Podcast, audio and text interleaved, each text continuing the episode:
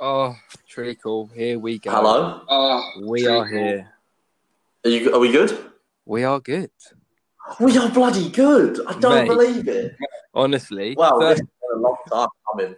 third third week, you know, a few a few weeks Third week. technical difficulties. I don't want to say I've said these lines before, but here we are. Third week, episode one. Yeah, I know you can work that out at home. Um, Yeah, But- you guys can work that out. We don't know how, but we've managed to do it, which is brilliant. And I'll say the same thing I said last week. We thought we'd got it going last week, and we didn't. But hopefully, people are listening to this at home. Um, hopefully, it's sorted. Hopefully, this is going to be the start of something. But Yeah. we'll see. We'll, we'll, we'll see. We'll see when it comes to listening anything back. could happen. Lit- literally. Um, Yeah. I mean, as I say, as I said earlier, happen. I don't want to say I've said these bef- words before, but we've had a few. We've had a technical difficulties the last couple of weeks, but we think we've sorted it, but we're not sure. Yeah. So this is going to be test pilot take three. Honestly, you'd thought it'd be polished and nailed down by now. The same thing over and over again, mate. Good to it back. Yeah, fingers crossed we'll get a bit more. Yeah, so uh, welcome guys to the G&T hour. Um, yeah, so basically we just uh, two friends just chilling, just chilling out, just chatting about life, Literally. Um, trying to work our way through this um, this labyrinth of um, of existence. Um, yeah, Labyrinth of podcast problems, I think is the word you're looking for. just have fun with it. Have a good time with it. Yeah, honestly, I think uh, we just Mate. we're just going to talk about We, maybe we could do this episode. yeah, Your podcast. Yeah, we could do that as an episode. Your podcast FAQs. but I feel like we got to do that once. It we- might take us three weeks to do that. yeah, once we have once we have a few weeks of podcasts under our belt, because I'll be honest, we can't do FAQs while we've even got a podcast live. I don't think that's going to go that well for us. No, definitely not. So no, basically, Definitely not, basically, we are uh, here. we we have created this podcast because we just we just wanted to have a chat. We wanted to, you know, talk about life, uh, talk about just everything and any, anything, you know. And George messaged me Anything. four weeks ago now. I mean, we tried the first week, but it has been going successfully. but we we uh yeah, we want to just God, I feel like I've been doing it for four years. honestly, mate, 2020, get in the bin, honestly. Head scratcher. Get in the bin. So yeah, we're just going to talk about different things each week. Oh. Um, we're going to talk about life. We're going to talk about how we met. We're going to talk about sports. Like we've got we've got a whole uh, catalog of of different podcast episodes we're going to come up with. Anything. A smorgasbord of conversation. Literally. Um, so I think the first place to go is just where we met George. I feel like you know since you started this story off so well last Yeah, week. yeah. Yes, we did. To be fair, we spent a good a good while on this. Um, to be fair, most people that will listen to it is probably gonna will probably know how we met anyway. But Exactly. for those that maybe don't, um, we met uh, last summer.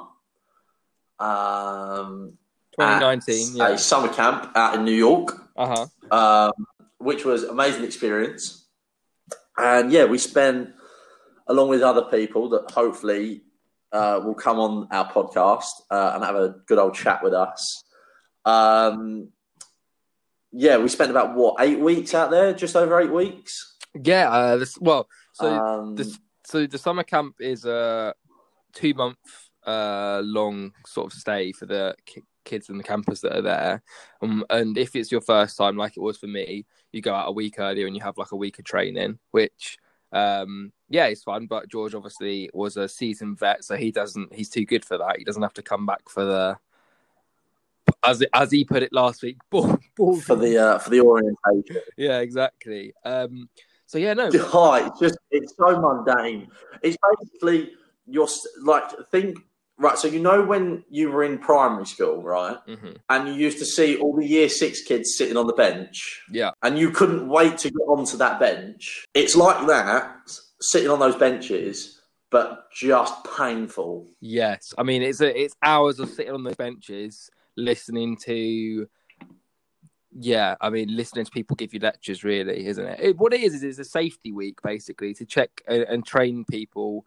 But if you've had the training, you don't really need to go back and have the training again, kind of thing. So yeah, a lot of the guys who've been there No, before, yeah, because yeah, it's the same thing every year. yeah, they don't go back because they've had their orientation, they've already sort of been there, seen there, done it. I mean, it's a good opportunity for people to get to know people, but I think as you as you will a testament to George, you don't believe it's worth the worth the time getting to know the people. Oh no, it's definitely worth it. Except if it's like your first, if it's No, no, your no. first year going out there, it's must. No, Yeah. no questions asked. It's absolutely mandatory.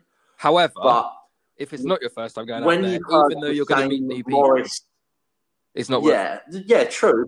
No, true. But I was a seasoned vet. I already knew sort of you know my way around the camp and stuff like that. Um, And also, when you've heard like Morris s- scare stories enough, um, yeah, you kind of think, what's the point? yeah, But and uh, it is very important, very good.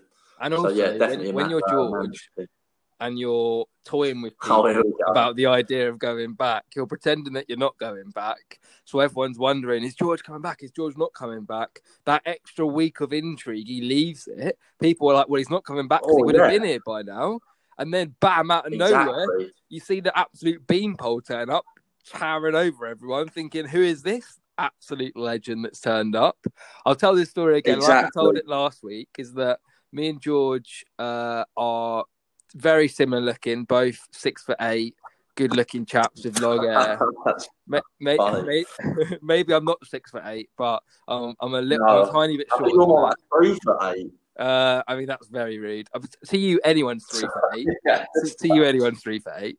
But basically, I so obviously we both have the same first name. We both called George, and everyone that had been there before was like, "Oh my god, are you brothers?" Because obviously, the first place to go when you see people that look alike and have the same name is obviously they must be related. Yes, no mention of the last name whatsoever because apparently that's irrelevant. No, because obviously, because you can get around that by just saying to two different pair, like different dads or different mums. But everyone Yeah, thought we were exactly. related because we both have long hair and we both were called George. I mean, I'll let everyone else, you know, take that as they will. But everyone then was like, "Oh, is George not coming this year?" And I'm like, honestly, don't know who George is. Like, I've never met Got this no guy in my life. And they're like, "Yeah, of course, whatever." Pulling my leg, mate, giving it the old like elbow. Oh yeah, of course, mate, whatever. But no, so George, and then George had told people that he wasn't coming back. So everyone thought it was like some big ruse around, and like I wasn't on the joke when I didn't even know who he was. And then it No, ended that's up. I you my stand-in. You were like my um my stunt double. literally, yeah, the taller, better looking stunt double. And uh, and then basically, um, so George turned up like a week, obviously after orientation had uh, had already finished, like just before Yeah. the kids had got there. Um, so that was when I was first introduced to George because, um, as I say, he didn't go to the orientation week, uh, and we kind of hit it off from there. I mean, both of us worked in the same age group. We both worked with the older kids. George was my group leader, um, although he didn't do that much leading, did he? I mean, What do you mean? Oh, that's such. oh mate, episode one, five, ten minutes top. in, I'm, and he's under the bus already. No, I'm only messing. George, I think it's perfect for for me having someone like George there because he's se- sort of set the um, boundaries of of what to do, what was important, what wasn't as important, like where to be, like the kind of lay of the land almost. Um, so Yeah. George was the group leader for the oldest campers, uh, and that's the age group that I wanted to work with because for me they were like very almost similar to um, the younger my, my younger brothers. It's very similar age group, and you can have a bit of banter with them.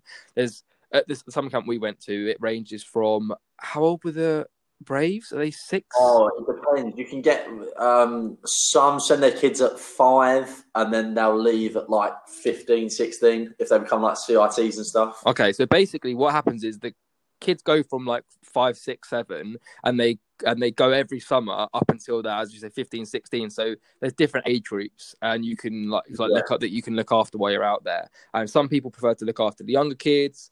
Me and George prefer to look after the older kids because, quite frankly, it's as much as it's more work because they know exactly what they can get away with. It's part of work, I think. Yeah, Because obviously they're sort of at that age, sort of where they're looking, you know, to meet girls and sort of stuff like that. So that's more of the challenge of it, you know, trying to rein them in.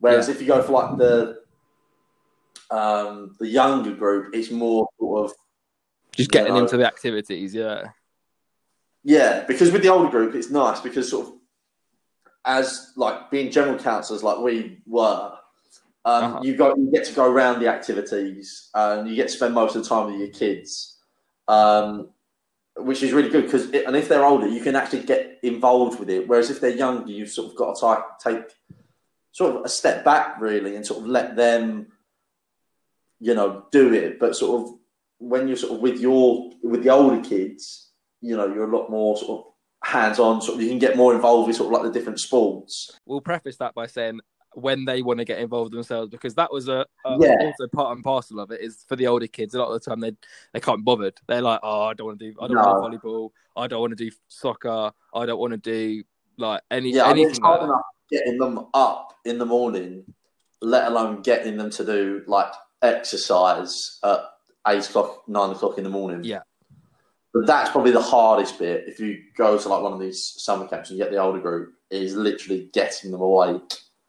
Because because as you say they they are um people that have been there for 10 almost 10 years now. They know the lay of the land. And when you're a general counsel if it's your first summer you're, you're the new guy. They know exactly what they can get away with. Like they're not they're for the most part unless they do something Oh, egregious they're not getting sent You home. So they can take they can take whatever they want. They can do whatever they want. So you have to kind of get get the respect from them for them to listen to you. So that's kind of the different side of it. And obviously you being there for like the three four years that you've done before me you already had that respect there from the counselors. they knew or from the campus so they they knew to listen to you. They knew not to take the mic too much. Like the first week or the first couple of weeks they're always going to see what they can get away with test the waters but Yeah, of course. Because obviously the kids sort of have gone up, and obviously the kids that we had last, uh, obviously not last summer, but the summer before, um, they'd obviously had different group leaders um, to me, but they sort of still knew me because I was still sort of with the, with the older kids. They knew I was going to be their group leader. uh-huh So of course, the first couple of weeks, they're always going to try and see what they can get away with, and obviously.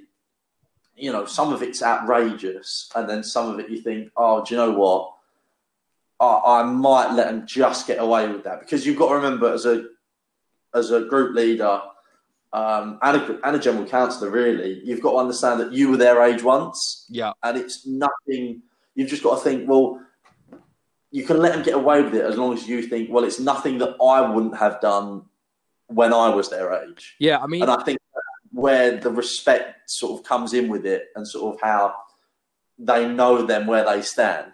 Because you get sort of like the the dads of the kids being the group leaders and they they sort of get pent up in this authority that Yeah, they think camp. they have. yeah yeah yeah But, You know, at 14, 15, 16, they were doing the exact same thing. They've just forgotten that they were kids. Exactly, it's not a boot camp. Like they, they're there at these No. summer camps to have fun. They're there to see their friends because a lot of them they live all over the country. So it, it, the camp, summer camp we went to was in upstate New York, and then you have kids from Florida, you have kids from like Boston, you have kids from all over the place going, and they only get to see them over summer. So you've got Yeah, I think the year I think the year before you, I think we had some um, a brother and sister from California. yeah. Well, Eddie and Aaron, or well, I don't know if we could talk about their names Oh actually. God, yeah, Eddie and Aaron. I mean, they're interesting characters, but they they're well, they yeah, I mean, they're from what, Hong Kong. Exactly. So there's there's people, that, and then there's guys that come from Russia. There's guys that sort of live in different countries throughout the year. Because a lot of people that go to these camps, they're on the more affluent side of life. I mean, the camps aren't cheap themselves. They cost kind of tens No. of thousands of dollars every summer. So it's a it's I mean it's a different way of life, really, isn't it, for these kids? Because it's not something that we're really used to over in the UK. But how did you? Yeah. I think one interesting thing is how did you find out about it? Like, how did you?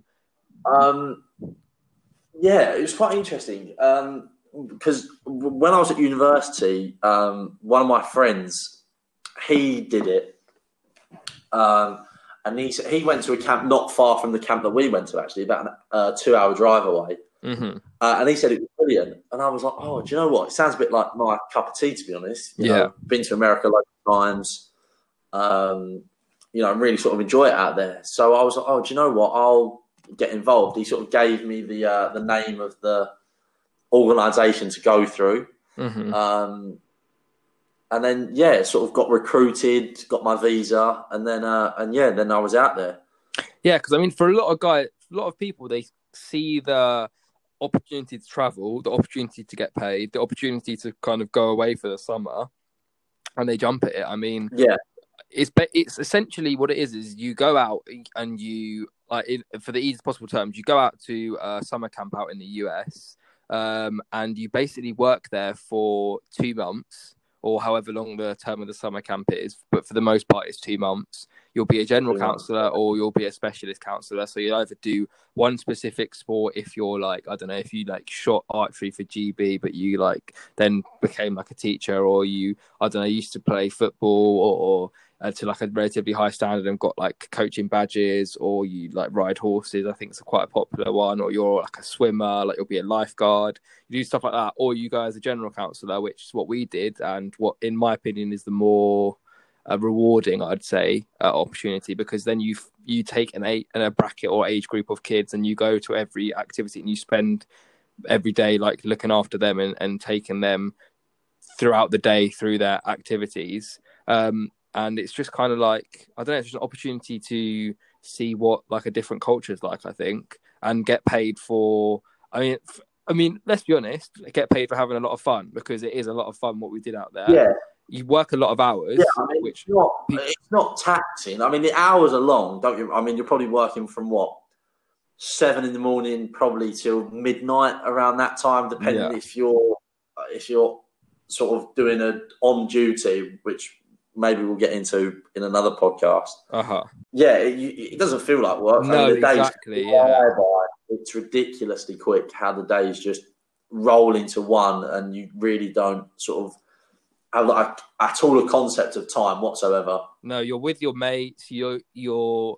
It, one thing I really like that I will I will say is that you don't you don't have a phone like and no one has their phone on them you're not allowed to have your phones on them, obviously, because of like child protection stuff. So you don't have your phone. You don't really ever come into contact with the outside world. So you're very much in a bubble of what's going on at camp. You don't really care about what's happening at home. No. After after a few days, you forget about the feeling of like having a phone in your pocket, which I know sounds mental because like the way we yeah, live now, I'm like attached to everyone now. But yeah, you literally unplug. Yeah, you couldn't care what the hell was going on anywhere else. And it's really it, like if you're sort of if you're thinking, oh, I spend way too much time on my phone. It is quite a really good detox from it. hundred percent. Obviously, you're not allowed your phone. Mm-hmm. Um, I mean, you can yeah, take so, it. You can get it in the evening, like when you're. So some some evenings a week. I know George said about on and off duty. There's some evenings a week when you don't work, so you'll finish at nine, and you'll like be able to like go into the local town or like go chill at the at the beach or go chill at the lake, like whatever kind of things you're allowed to do. Um, and then you can get your phone back and go on your phone then and and stuff like that. But I mean, you don't it's not like oh I've got to get back on my phone. Oh, I've got to like message people. Like you get an oh, really. and also you get an hour off a day, um, or you get like however long off yeah. a off a day where you can like ring home and speak to like your parents or your family and stuff. But a lot of people do get worried that oh, am I going to miss my family, this and that. But honestly, like you, you, after a week, you don't even really think about it, like which is crazy. Because no, like, that sound, I didn't give them a second thought because you're so immersed in it. It's like really like an immersive experience, and because mm-hmm. you're there with sort of, you know, groups of people your age, um, and that it really just sort of, you know, you feel like you're literally just on holiday with your mates, literally, and work. It's it's as simple as that. It's I think it's it's possibly one of the best experiences I've done for sure. Yeah, because literally, like, I mean, the mate, the mates you make from camp are the mates that you're going to be friends with for ages. Like, I've met so many of my like best mates for, through camp, literally through being out there for one summer as well. I've only done one year so far. I was supposed to go back this year, just gone, but obviously everyone knows everyone knows the 2020 no one could go anywhere, so we weren't able to go. But there was a whole bunch of us that were supposed to be going back out there again this year, and we're still all in contact with each other. We've got I've got like a group chat with all the boys. Uh, there's some of my other mates that like I'm friendly. There's so many people that you kind of meet while you're out there. Um, and you like ha- develop these yeah. really oh, like yeah. close bonds with just because you spend so much time together. Like it's crazy, but you'll you'll work. So me and George literally work together for 15, 16 hours a day for eight weeks, and we basically spent 24 hours a day together for for eight weeks. And yeah. and I'm still mates with him now. So like here we go. Like here we are. Yeah, unfortunately. yeah, but it, you know, it is like that. Sort of, you sort of get, you know, because you are with each other, sort of twenty four seven. You do sort of create these relationships with people that that that would usually take I don't know six months. It it's condensed into like Yeah. eight weeks, as you say. you're with everyone all day, so you're everything's sort of times ten, so everything's heightened. So you know Yeah. who you'll get you get on with much quicker. Um, you know who you're not going to get on with as, as quick, kind of thing. So you kind of people gravitate towards like friends and stuff anyway. Um, and I think the good thing is that it's very much a personality mix in that a lot of similar Yeah, personalities Massively. well, a lot of similar personalities work together, but also work together for the camp. In that, me and you, I would say, have a similar personality, and that helps us to look after the older kids. And therefore, we got put as looking after the older kids because With they could the see that we were the kids, older. yeah. So people who've got a, a different type of personality, who may be better suited for looking after the younger kids, are grouped together. And in that aspect, I think you're grouped together with people that are somewhat similar to yourself, so that you're always going to get along with anyway. Um, and I think that really helps. Like, Yeah, they are sort of really good, you know, with sort of mixing and matching people with who they think is the right fit for that age group. mhm. Um, but yeah, but if sort of, you know, if you aren't comfortable with it, they will sort of try and accommodate you the best they can, sort of with the age group that you want, if they can. Um, but yeah, I mean, personalities. I mean, you've seen some really sort of like big personalities, and then sort of you do also see like the people on the outside that are. You can tell that they're really shy, but when they get to camp, they they're a whole different person, and it is you know it's really nice to see that sort of people just being allowed to be themselves.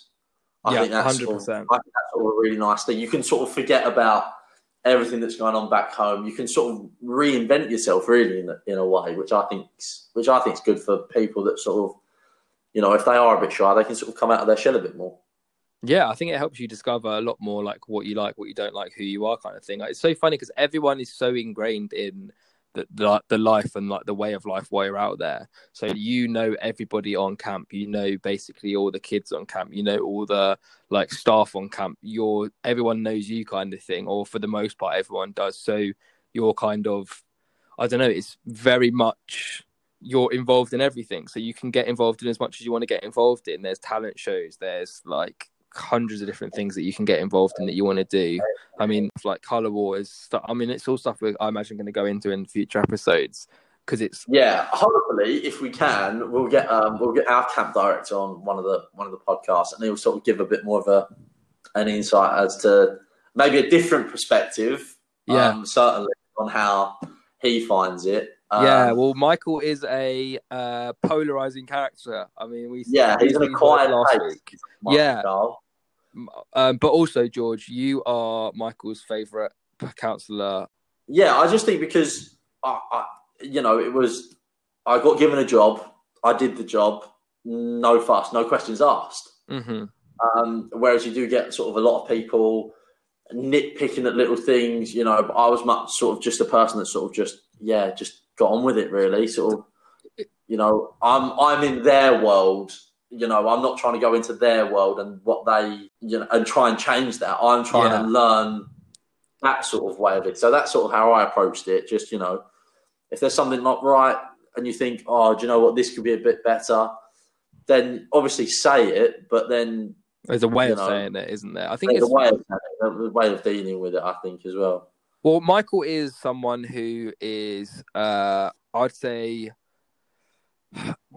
on like I wouldn't say it's not so much he's like a disliked figure, but whenever in life you have bosses or you have like um, managers or like directors, that kind of thing, they have to set a tone basically because at the end of the day, they're there to get the camp running smoothly. They're there to get everyone working hard. Yeah, whether you know it's he's going to do what he can to, you know, make money, and sort of if he deems you know something better than another thing, then he'll go with that.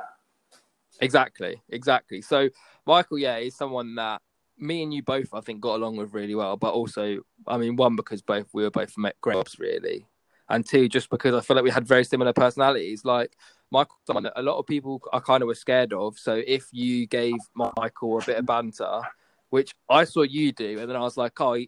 Perfect. Like we can give it to Michael, and then everyone, everyone kind of is like, "Oh my god, I can't believe you said that to him." But like, I think he loves it when you when you like make a joke with him or you take the mic a bit, and he's just a bit like fair play. Yeah, yeah, Yeah. I mean, he's a normal person for a camp for sure, but he is also just a normal person who is there, you know, just Literally. to have a laugh So with you as well. yeah, no. So hopefully we get Michael on and we'll get a different perspective because I know that we've both got stories. I mean, for for from I mean being at camp to getting hired for camp, and I'm sure Michael's got hundreds of stories of running camp and all that kind of stuff. So that would be a good person to get involved on.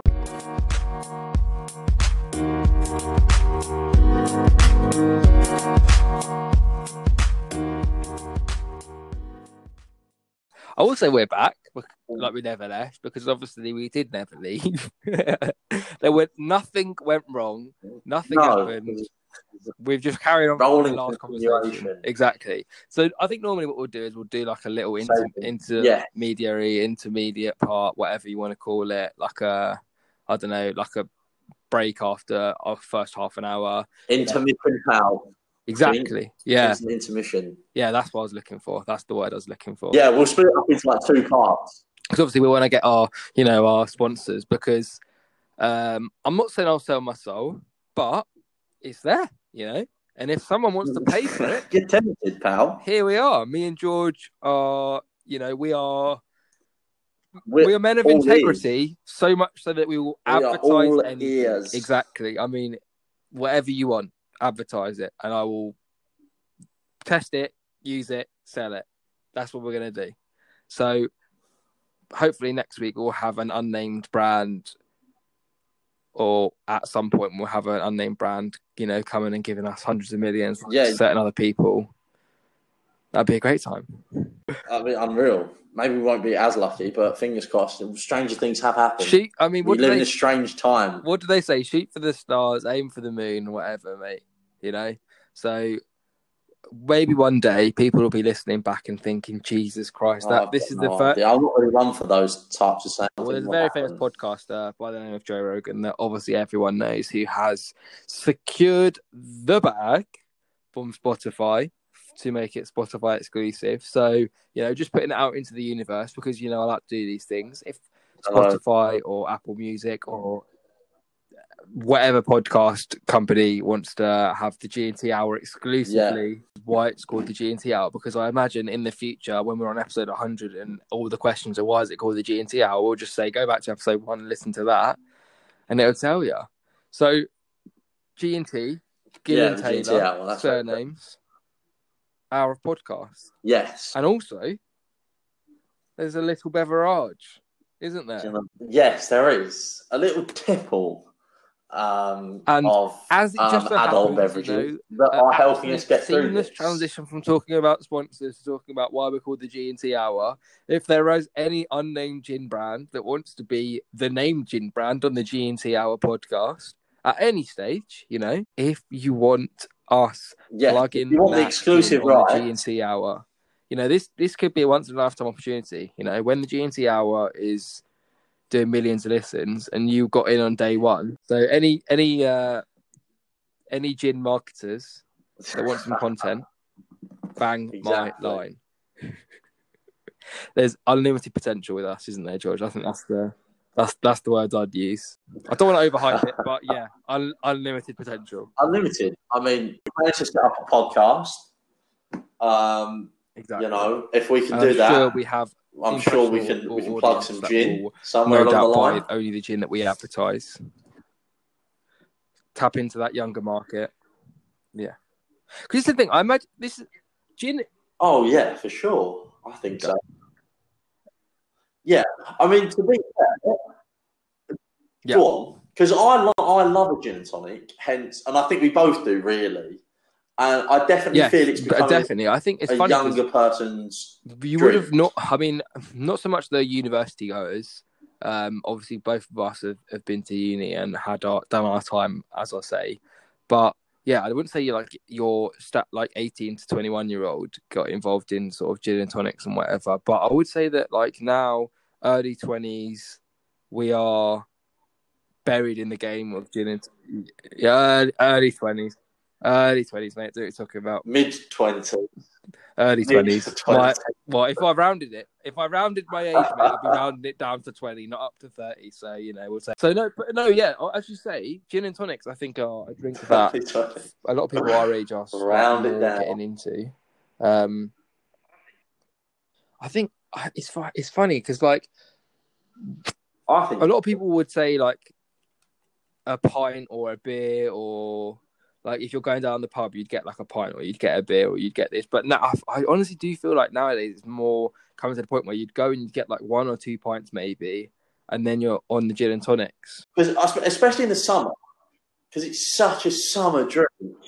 I mean, you think nothing In nicer than standing outside with Yeah, an I mean, ice as a cold, Brit, I feel like I have to give the honourable mention to the other king of daytime drinking in the summer, the Pimm's.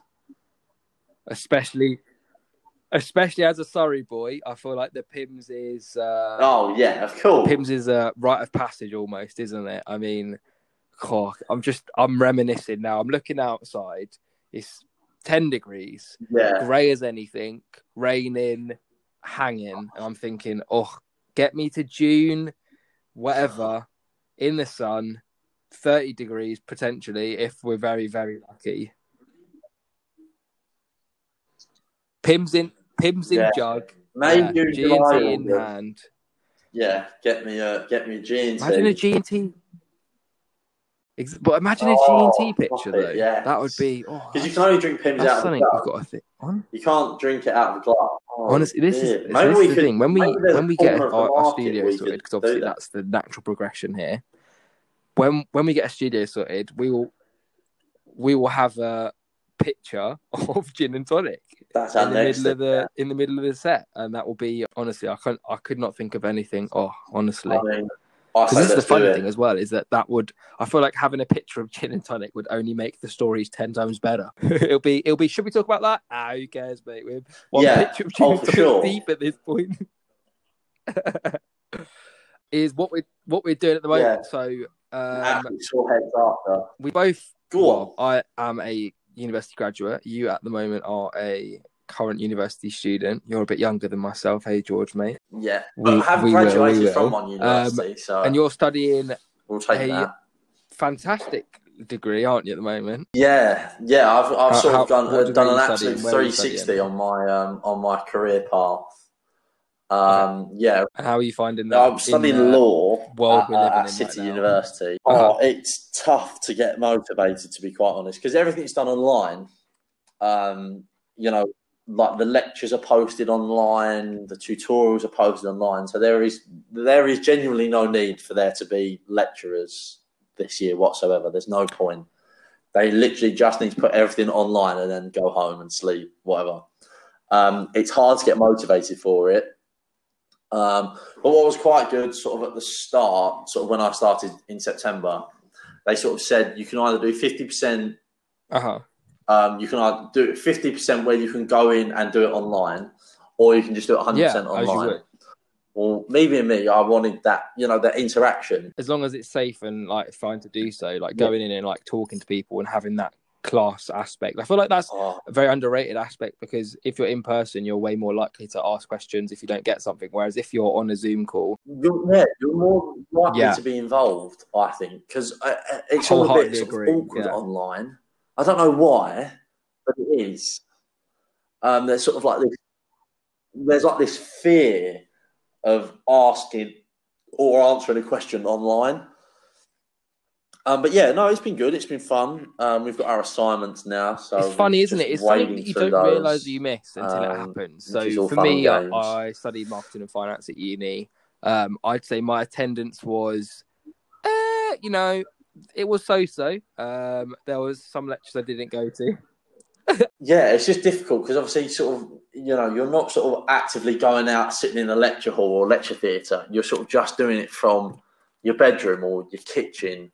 So, you know, if you're thinking, oh, oh, eight thirty in the morning, oh, do you know what? I'm not really Yeah, feeling this. Then there's nothing stopping you. Then just you know, rolling into bed, like rolling back over and going to sleep. You think, oh no, sod it, I'm not going to do that. But obviously, if you're going into like a lecture hall and if you live in halls, then obviously, you know, there's you have some sort of Yeah, I think as well the interaction obligation to get up I mean, and go. a lot of people especially younger people go to university because they want that social interaction you know? They want that um like as i say social aspect like you're meeting people you're going to a new place you're like kind of exploring and developing and and trying out new things like you might get involved in new societies or you might i don't know like be studying something that you never studied before or like doing something that puts you out of your comfort zone or like there's a whole like multitude of different things you can be doing. So I think university at the moment is just a weird, just like everything else in life. But I think especially university because first first year I'd say is seventy percent like yeah, it's just a weird time.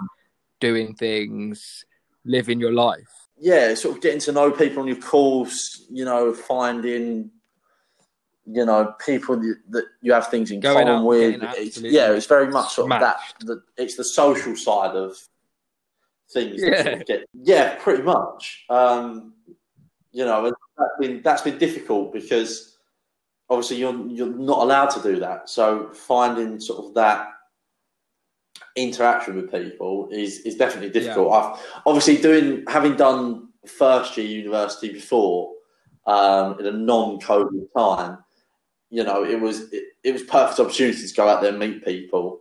Um, but obviously now it's sort of a lot different, um, and you can't really do that. Yeah, I mean we've got like a group chat and stuff, but it's it's not the same as actually you know Yeah, oh you know weird, go out or stuff like that. The social aspect of it is completely Yeah. gone. Well, for uni it is and obviously there being no very sports much, as uh, well, which, which is a killer. like who you're friends with, what you're doing, kind of thing. So, like, if you play football, you go and play for the football team. All your mates are in the football team. So, if you can't do that, that's like a massive avenue for you. That's like something you can't do. Yeah, it's just it's it's wild at the moment, isn't it, man? I mean, like, I know for for me going going to uni, like I. I basically took so I took a year Wow. out because I wasn't sure if I wanted to go.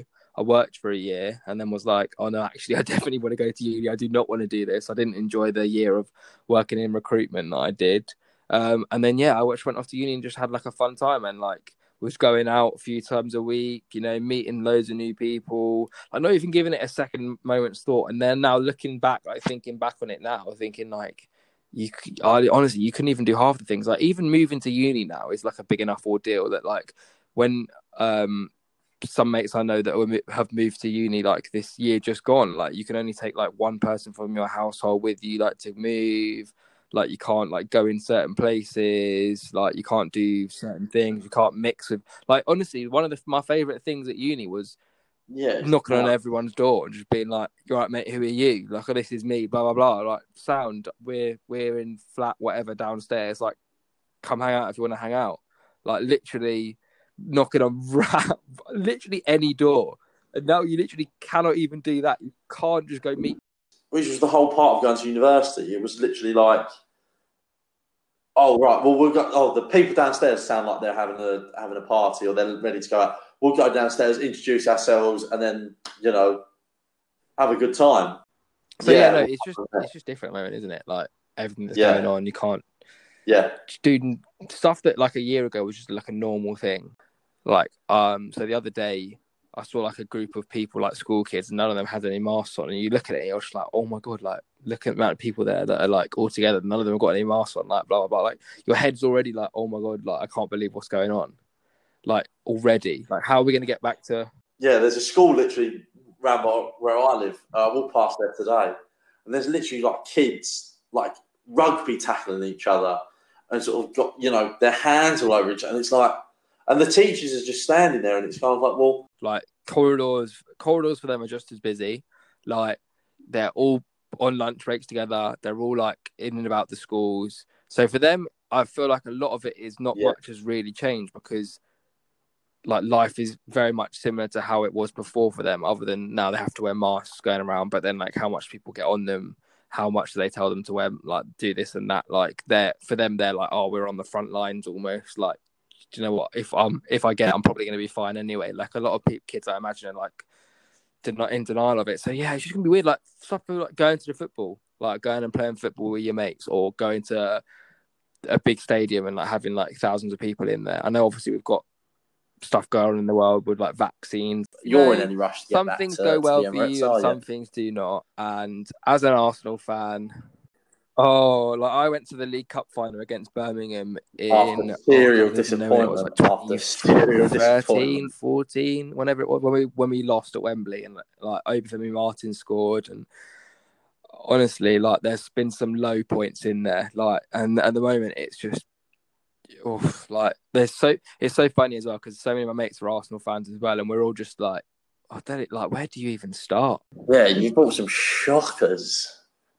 To be fair, I thought Willian might No, might be like right from you guys. Like, he showed signs early on in the. It's- season for me, being like I always said at the time when we signed draw. him, I was like, I don't understand why we signed him. Like, But as much as he's a free transfer and he's been not too bad for Chelsea, there's a reason why they're not giving him what he wants. So why are we going along and giving him what he wants? Like, he's he's taken a position away from from uh, like a young player that could come through, like a Reiss Nelson or a Gabriel Martinelli. Like, he's taking the position away. So not only is not only is he playing and doing nothing, he's also going to have a negative impact because it Yeah. could be another like Serge Gnabry situation where he, you know, gets sold and then goes on to be one of the best players in the world. And we were thinking at the time, well, sick Javinia, you know, he's not bad, so we might as well keep him. Now look at it, like honestly. But yeah, it's, for me, it's players.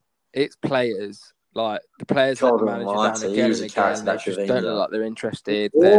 Being idiots, getting sent off in games. Like there's certain players that just should never have made it to this point in their Arsenal career. Like how they're still at the club, I do not know, and they're on ridiculous money.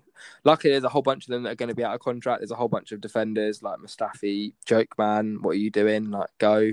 Sokratis, like not even in the squad. Why are you still here? You know, I mean, there's a whole other situation on Mesut Ozil with everything going on, which I don't think was the manager's decision. I think it was taken a, above his pay grade almost. I know there's a lot of things that went on with him, and he was he was taken out of the like video game in China for like the stuff he said. Like his official like social media pages in China were taken down. Like yeah, so I think it was like a very much a business decision to not involve him in the squad, not a as oh, they put it, Yeah. footballing reasons. And yeah, I think it's backfired on Arteta, but like the players are letting him down at the moment. Like we, sh- there's no, we should not have lost to Burnley. Like joke, absolute joke, losing to Burnley. Like, yeah. and then we're, and it's just like game after game where we start playing well, and then No, a player reveals their true colours. Like Granit Xhaka is an absolute. To be fair, I really don't know why you signed him. He hasn't got a brain, Before mate, you signed honestly, him, like- you knew he had a reputation of getting red cards. Like- That's what he was known for. He mouthed. He he like. See, I'd have had him out of my club there and then. and yeah, like, and then he's, come- he's come back from that. He didn't apologise for that. He like, well, he he did and he didn't. He gave some half half half-assed apology, whereas like, I'm sorry if you felt some kind of way. Not like I'm sorry for what I've done. And like a lot of a lot of Arsenal fans were like, "Nah, "That's it, game. Like, see you later." But new managers come in, and like for some reason, every time a manager comes in, they love him. Like he plays every week. He's supposed to be quite a big figure in the dressing room, and then he does. Then he does stuff like today, like well, not today, a few week. Was it a week ago now? We got sent off against Burnley for just moronic decisions. Like you are an absolute idiot if you're grabbing someone around the neck. VAR. Like if you're just and the, and it's been Yeah. six seven days now since then. He hasn't come out and said sorry. Pepe and Gabriel got sent off. Also, moronic decisions. More so Pepe for like a headbutt because again, like No. acting out like that is just stupid. But Gabriel getting a second yellow is not as bad because he's like he's not done something uh, as much Yeah, as you- we've you had red cards. So you need to be careful. You need to think, oh, we've been sent off like the last. We've had players sent off and it's cost us the game before. So like, not make any silly challenges. But he's playing his best. He's been our best player this season. So, God, yeah, Jesus, like, honestly, I think we could have this exact same chat in six to twelve weeks time, and I'll be saying the same things because I don't, I can't see it getting better like anytime soon, and it's who knows, like. The only way I can see it getting better is if a lot of those big players are dropped out the squad and a lot of players. young players come in, like Reiss Nelson, Saka, Martinelli, Willock. Like all the young boys are playing for us. Ainsley Maitland-Niles, and just we just have to.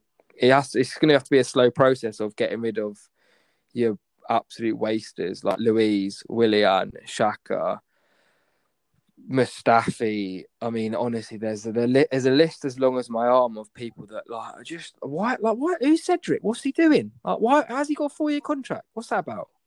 Who's give who's giving him that? Like who's who's who's making these decisions? Like honestly, there's Yeah. people high up in Arsenal's framework and in the board and all this level that are paid a ridiculous amount of money to make some shocking decisions. Yeah, but what I mean, what gets me Yeah. right is that obviously football is a business. So if you see, if you're the owner, and or even basic terms, if you're the manager of, say, I don't know, a retail Yeah. store, and you see one of your store assistants, is- I think the the only Not one, doing the their job counter to have properly. in this is one of the why are they still there? sports teams is unlike uh, American sports like the NFL, the players have a lot more power. So you can't really like cut a player like the any NFL they can. Like if you're in if you're in the NFL and you play for an NFL franchise and you're not playing very well, Yeah. you're cut, you're gone, game over, bye, you've lost your job. Like that's it. Someone else might pick you up, but you're gone. In the Premier League, if you're not playing well, as if you've got a big name, you're still playing next week. Like Yeah. Willian, he's not playing well. He's playing the next week, straight in the team the next week. Like they're trying to play him into form because then you have because in the Premier League you have transfers, you have players being sold and brought. Like it's, I think it's a very much their players are commodities, so you want to play them if they're not playing well to get good and then sell them on for more money. But a lot of the time, unfortunately, at Arsenal we don't do that. We just buy them when they're when they've already peaked.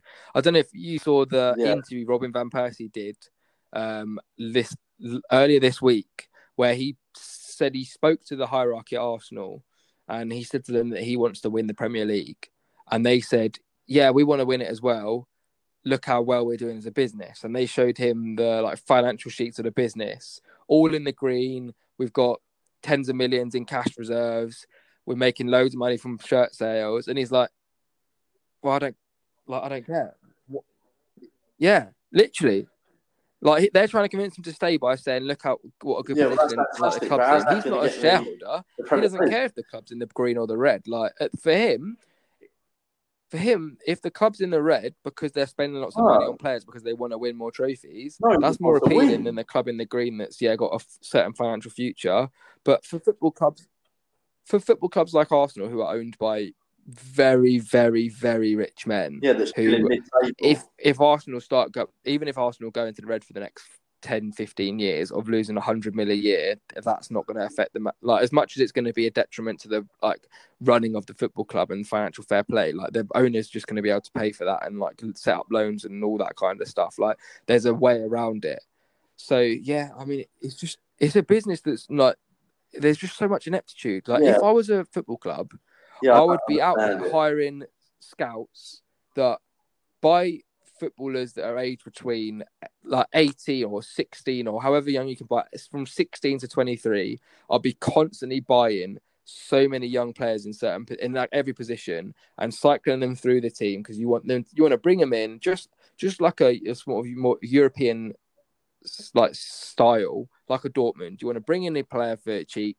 You want to play them a whole bunch so that you get good use out of them, and then you want to sell them on for loads of money and make loads of profit. They've done it with Ousmane Dembele. They bought for cheap. Jadon Sancho they bought for cheap. Jude Bellingham is looking like they bought him for cheap. He's a 17 year old who they bought from Birmingham, who's playing every game for them at the moment. Who, in no doubt, in three, two, three, four, five years time, they're going to sell back to Yeah. England for five, six, seven times the amount of money they bought him for. Like how clubs don't look at stuff like this and think we need to do that. Like as much as success and trophies and that kind of thing is is important, more so important for clubs Yeah. should be like just running well. Like I think Chelsea's a really good example of it. They bought so many young players. They've got like an amazing loan system where they send them out on loan. And if they're good enough, they go into the team. If they're not good enough, they get sold and they make money and they recycle it and they pay for like the facilities and stuff. So yeah, Jesus, like it's crazy. It really is the way that football clubs are run. Like your your, your football clubs run just as equally as badly as mine, but but you're you have the financial like size that you can spend lots Oh, of money every joke. summer I mean, because you are the biggest football club in the world. Like that's the only thing that saves it. But it's- crazy, yeah. But that doesn't mean you know. I mean, we're like what eight hundred million in debt or something like that. And it's like you know, first of all, how because, revenue from like, trophies, revenue know, from players. we were winning loads of trophies, and surely like, you get everything. Like clubs obviously make so you know, yeah, and being like- and being Man United, we're gonna, you know, we're gonna get shirt sales from across the world.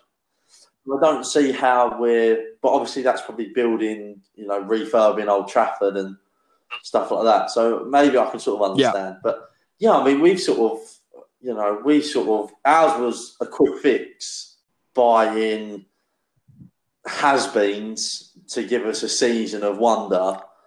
Them Absolute not turn mate. to It's be the good exact same enough. as Arsenal. Any And any then- football club is that is run poorly. Back to square one again. at players for short term short termism that is like we'll bring them in, they'll be good for a couple of seasons, and hopefully that will get us where to where we want to be.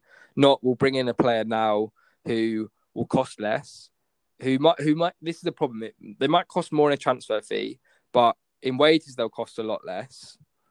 And then also you'll be able to sell them on if they're not the player you want them to be, or if they are the player you want them to be and they're really good, then you'll be able to sell them on for a lot more. Like as I honestly, I, think, I could think of ten players in the Arsenal squad that fall under the category of pa- has been past Exactly. it that have come in to hopefully have some kind of renaissance that they're definitely not going to have.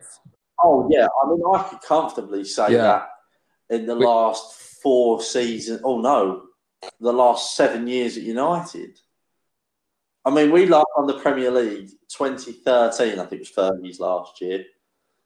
So it's been seven years with that Easy. Premier League title, and I can think of have Yeah, at least that have 10, earned, maybe like, cost the 15 club probably tens, if players. hundreds I'm millions. thinking ridiculous. I mean, I can think of two players now that we spent 100 million on. Wild, isn't it? crap. Fellaini and Fred. Like, what? What? Who thinks in their mind that all right, maybe Fellaini? No, I I can you. understand 30, 35, but not fifty. Yeah, Who thinks actually? And then Fred, he played at Shakhtar Donetsk, right? I'm like, what? And you're paying fifty-two point seven million for him?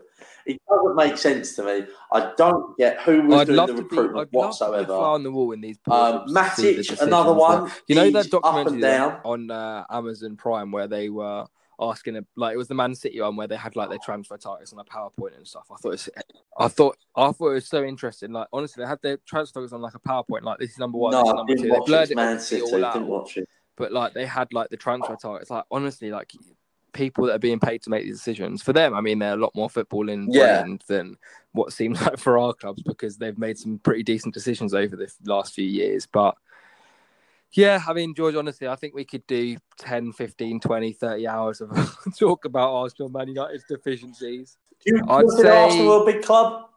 They want it to be, and they want to see themselves as, but thought. they're not operating as one right now. Yeah, Yeah. good diplomatic answer. But do you see them as a I'd big say club? I see them as a big club because Yes or no?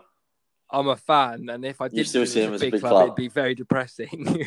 but also, I think I think that we've won a few trophies in the last couple of years. Like as bad as last season had been, we won the FA Yeah. Cup, and we got into the European. Yeah, like I mean, we've we're the we've won the most FA Cups out of Yeah, anyone. Like, like and lucky for me, I've been to a season for you like um, days out at Wembley and seen us lift a trophy. Um, and I think we have the potential to. I mean, we obviously, in terms of revenue, like we we bring in the most money in the Premier League. Our season tickets are the most expensive in the Premier League. Like, I think we were sold a dream of being the, one of the biggest clubs in the country. Right now, we're not performing as such.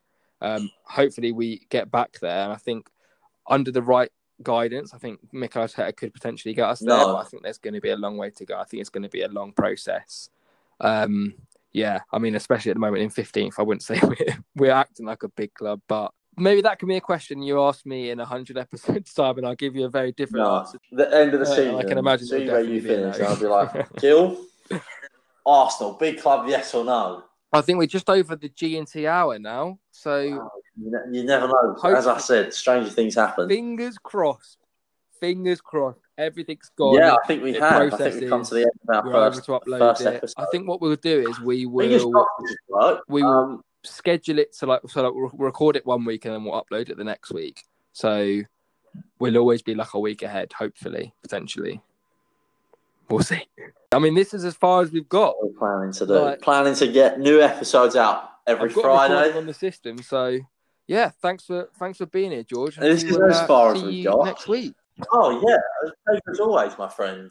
Um, and I'll yeah, and I'll see you next Friday for a catch up. Um, hope everyone out there enjoyed listening to it. Obviously, we'll have a bit more uh, like structure and sort of Uh-huh. things to do that we can sort of like discuss because I sort of Yeah, want, I've got to a few ideas of, that I uh, want to put, stuff involved. Like we want to get uh, guests out there. We want to get Gil, you've got a few. So, like, ideas as well. We had the idea to have a little segment where we just like give out advice, life advice for anything, you know, whether that be job advice, whether that be life advice, whether that be relationship advice, whether that be anything, you know. Gospel Gil's here to give uh Joshua Gill is there. Uh, yeah, Gill is probably one of the best people I've ever known. so potentially I think either so. So yeah, that's why I thought have that, like an email uh, that address or be, have like a our amazing to Instagram page where if you want to send in DMs and stuff, obviously they'll all be anonymous and just ask questions. I think a lot of our early listeners will be people that know us, hopefully. Um, so and it they listen and give us a good Yeah. rating and all that Fingers crossed. Fingers crossed they they are nice enough to uh, to listen. And uh, if, Yeah. Yeah, and if you have been listening, uh, thank you very much. Uh, we do appreciate it. Obviously, just kickstarting. At the end of the day, I think we it's good no we just wanna- we just wanna chat- we wanna have an excuse to catch up every as far as we can. And you know, if we can create something Uh, out of it and you know somewhere down the line even benefit from it in some way, I think that would just be perfect. Beautiful. Yeah, well, it's for sure the cheapest therapy we're going to get. George next week and I'll speak to the listeners next week. See you later, guys.